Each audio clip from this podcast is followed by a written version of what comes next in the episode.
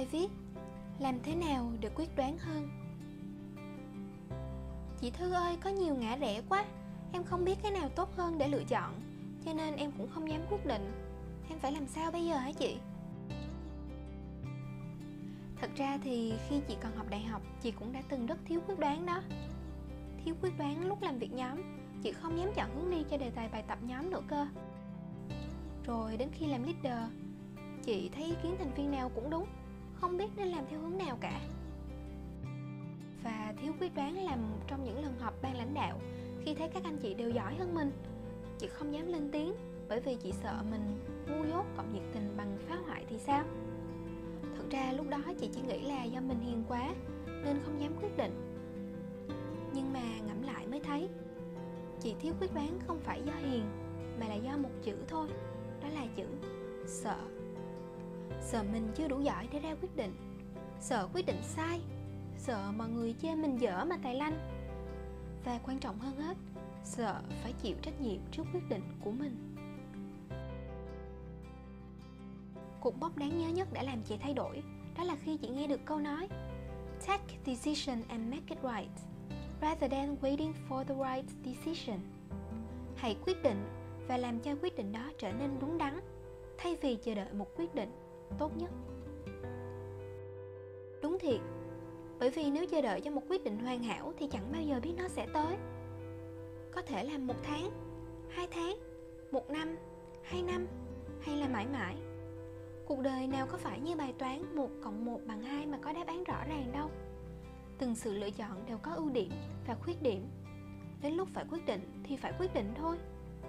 Các bạn biết không, Điều đáng sợ hơn cả quyết định sai Đó là không quyết định. Vì nếu không quyết định thì deadline cận kề mà việc vẫn không xong. Ví dụ như bản thân chị nhé, Đang làm ở phòng nhân sự của Isaac Với những người bạn đáng mến, Học hỏi được nhiều điều ở một leader siêu giỏi. Nhưng rồi cơ hội ở phòng marketing mở ra, Với đầy rẫy những khó khăn, thử thách Ở một lĩnh vực mới tinh với chị. Có ai đặt lên bàn cân và cân đo đong đếm cho chị Là nên đi hay nên ở không? Hay học tài chính nhưng lại quyết định làm marketing. Có người nào cho chị biết con đường lúc đó là đúng đắn hay sai lầm không? Rồi lúc được nhận làm ở phòng marketing của Isaac, với một vị trí mới cần đầu tư nhiều thời gian hơn, trong khi chị cũng đang lãnh nhận một vị trí quan trọng ở một câu lạc bộ khác. Có ai chỉ tay cho chị là nên ưu tiên trọng trách nào và nhường lại trọng trách nào cho người khác không? Rồi ra trường tróc phẩy trầy da lúc được Unilever nhận vào làm quản trị viên tập sự phòng marketing cũng là lúc công ty Pepsi gọi ra vòng phỏng vấn tiếp theo và là thời điểm chốt đơn nộp học bổng đi Úc. Lúc đó, có thế lực siêu nhiên nào chỉ ra lựa chọn nào cho chị là tốt nhất trong cả ba lựa chọn hay không?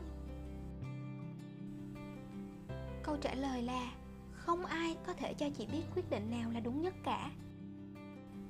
Vậy chị phải làm sao? Hay là chị đi coi bói? Hay là chị đi coi tarot để người ta quyết định dùm cuộc đời của mình? Dĩ nhiên lại càng không thể.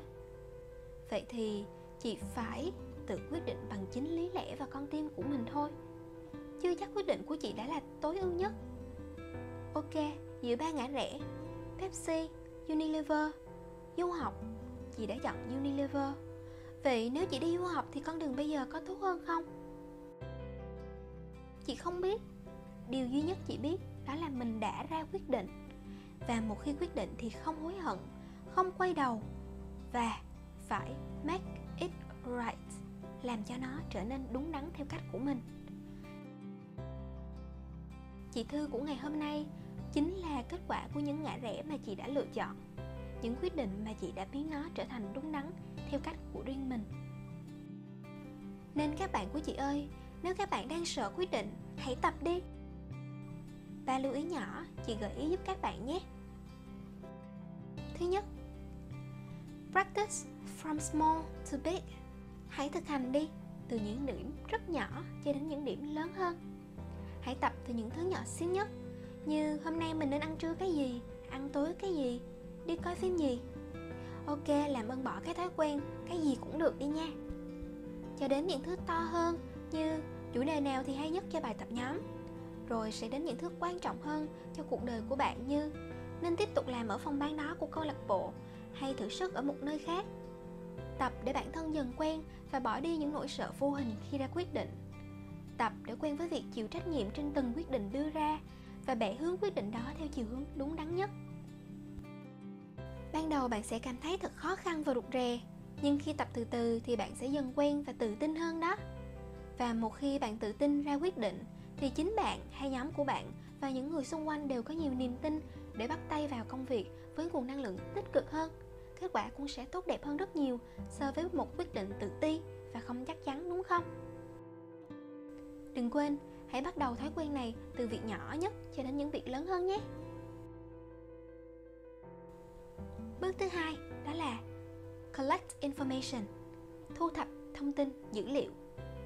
Một khi cần ra quyết định, đừng quên thu thập hết tất cả những dữ liệu cần thiết cho mọi hướng giải quyết để bạn có một nền tảng vững chắc hơn cho sự quyết định của mình chứ quyết định lụi thì cũng mệt lắm đó nha.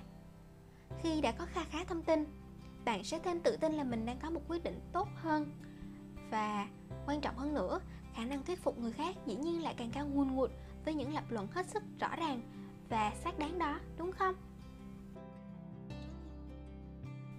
Bước thứ ba, no regrets, make it right. Đừng hối hận gì cả và hãy làm cho quyết định của bạn trở nên đúng đắn. Hãy tin vào chính mình quyết định xong, đừng hối hận. Đừng nhìn lại. Đừng giá mà nếu như ước gì.